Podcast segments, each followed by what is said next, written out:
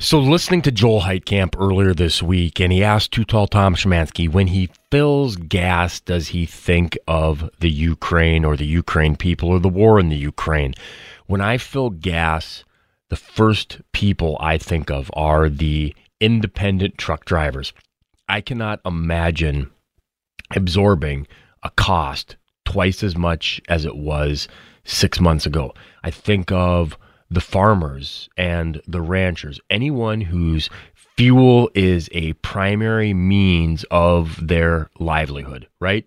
I think of um, guides and outfitters uh, on boats on the water, and I think of um, DOT and sheriff's departments and highway patrol, where fuel is such an integral part of of the work that they do and when I'm driving on interstate, I see the highway patrol vehicles. I think, okay, if speeding is a deterrent, does it work as well to be pulled over, conserving fuel, running radar, or does it work better to be seen and to be driving and patrolling?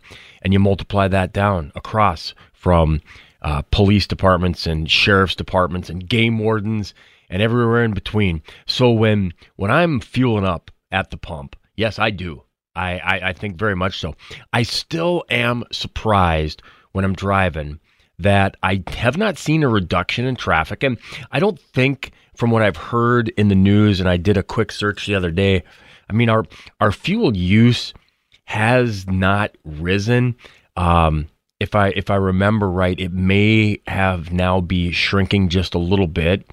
And from what I also hear, is that the supply is there.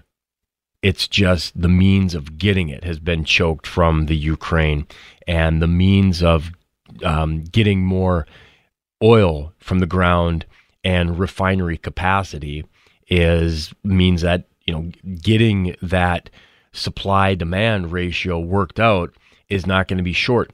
I'll say on the tag of this, um, a fuel tax, whether it's local or national, doesn't do it for me. A fuel tax uh, holiday, uh, reducing the fuel tax, 25 cents isn't going to make that much of a difference, right? I mean, honestly, if you go from five dollars to four seventy-five, we need a lot more than that to make a difference. How much of a difference did releasing a million barrels a day from the strategic reserve do?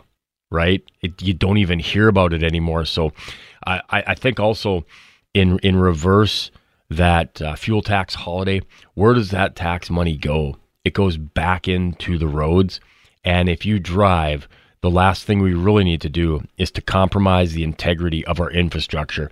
We need more road work and road repairs, right?